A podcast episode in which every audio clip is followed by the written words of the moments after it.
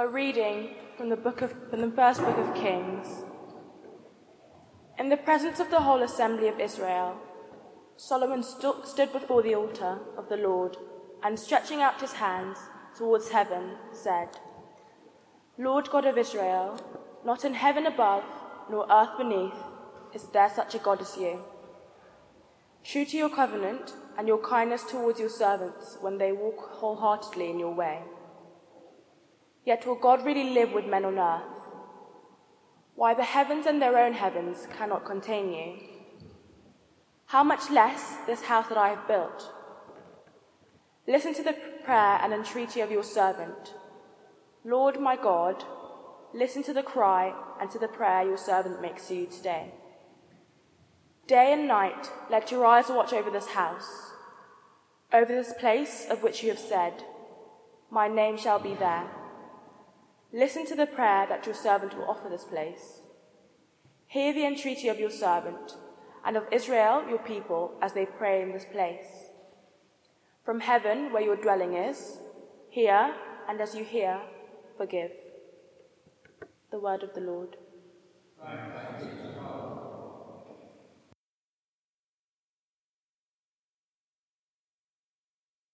A reading from the letter of St. Paul to the Ephesians. You are no longer aliens or foreign visitors. You are citizens like all the saints, and a part of God's household. You are a part of a building that has the apostles and prophets for its foundations, and Jesus Christ himself for its main cornerstone. As every structure is aligned on him, all grow into one holy temple in the Lord, and you too in him are built into a house where God lives in the Spirit. The word of the Lord.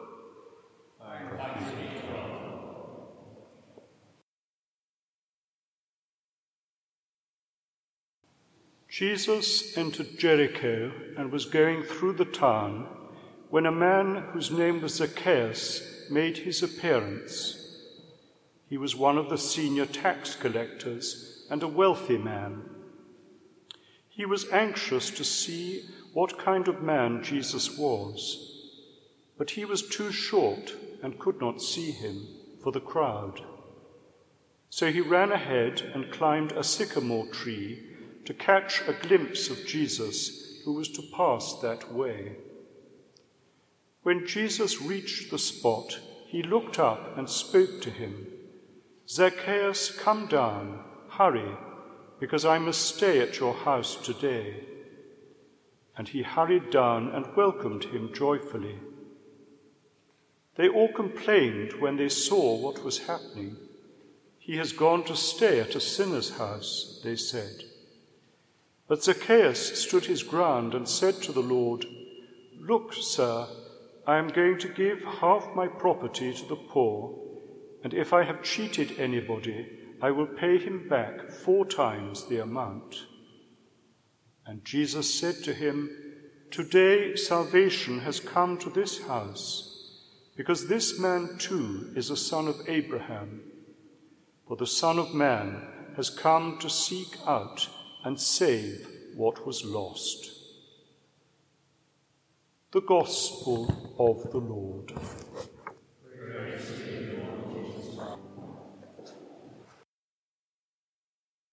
I think we all enjoy anniversaries and birthdays, especially other people's, but few keep the anniversary of the day they moved into a new house.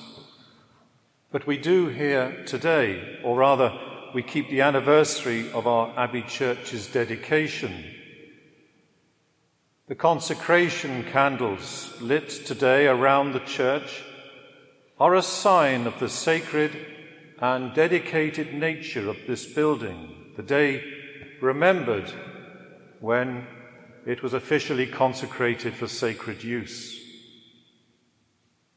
But the feast is important because of what we are celebrating. It's not so much the anniversary of a date of a building, but the anniversary of something far more important and fundamental to the lives of us all.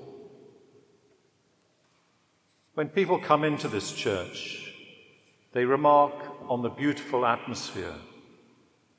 Yes, that comes not least because of the beauty of the architecture and the artifacts, the signs and symbols all around us. But most of all, I think it is because of the daily round of liturgical services and the presence and prayers of pupils, monks, and visitors over many years, and which continues to this day. So today we come together to thank God for the people who make up the community of Christ here. This is the real meaning of church. That means you and me and all the others who've been part of this great community, this body of people who have prayed here over the years and built up the holy church that now exists today. It's a wonderful blessing for our community, school, and diocese to have such a wonderful church to pray in. A building that lifts our hearts to God. So we honour it in a special way today through a solemn feast and Mass on the anniversary of its dedication. But we also remember how it is at the service of Christ.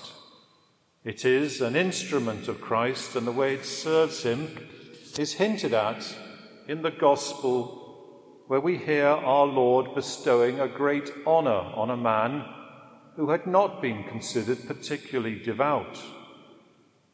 Zacchaeus, a tax collector, an occupation that no one liked, notorious for overcharging and extortion and so Zacchaeus makes a point of generously committing there and then half of his possessions to the poor. In doing that, he shows the merciful heart that Christ loves to see in us, and which allows him to enter not just the physical home of Zacchaeus, but the more important dwelling of his soul. St. Luke, in his Gospel, shows us how the house of Zacchaeus became a sacred space. Not because there was anything intrinsically holy about the house itself, but because of the presence of the Lord Jesus. And the same is true of this Abbey Church as we celebrate our feast. A church is made sacred by the presence of Christ. For where two or three gather to pray in his name, Jesus has promised to be present. As we gather here, we are encouraged to let him dwell in us. And as we celebrate the sacraments, especially the Eucharist, his healing, reconciling presence is made real for us. It is through all these things that Jesus comes among his people and so consecrates a building, making it sacred. This place, then, has been made sacred by the presence of Christ in word and sacrament, by the coming together of his people, you and me, the church, in prayer and praise. We give thanks today for this church, both the beautiful building given to us and the church of Christ being the people who pray here. We pray for those who worked to build up this church and strengthen it over the years, both materially and spiritually. But we also pray that through us the church may continue to grow. We are called upon as Christians through our baptism to reflect and live out the message of the gospel, to be signs of God's presence. This is the purpose of the church, and as the church of St. Gregory the Great, we endeavour to continue this mission. So may this feast of dedication be a time when we reflect on what we bring into this place? Are we being channels of the love and healing which are signs of the grace of Christ? Are we adding to that sense of the sacred by our lives and words? sharing the gifts we have received to those around us. May God continue to enter into our homes, our lives, and strengthen us for the work He calls us to undertake.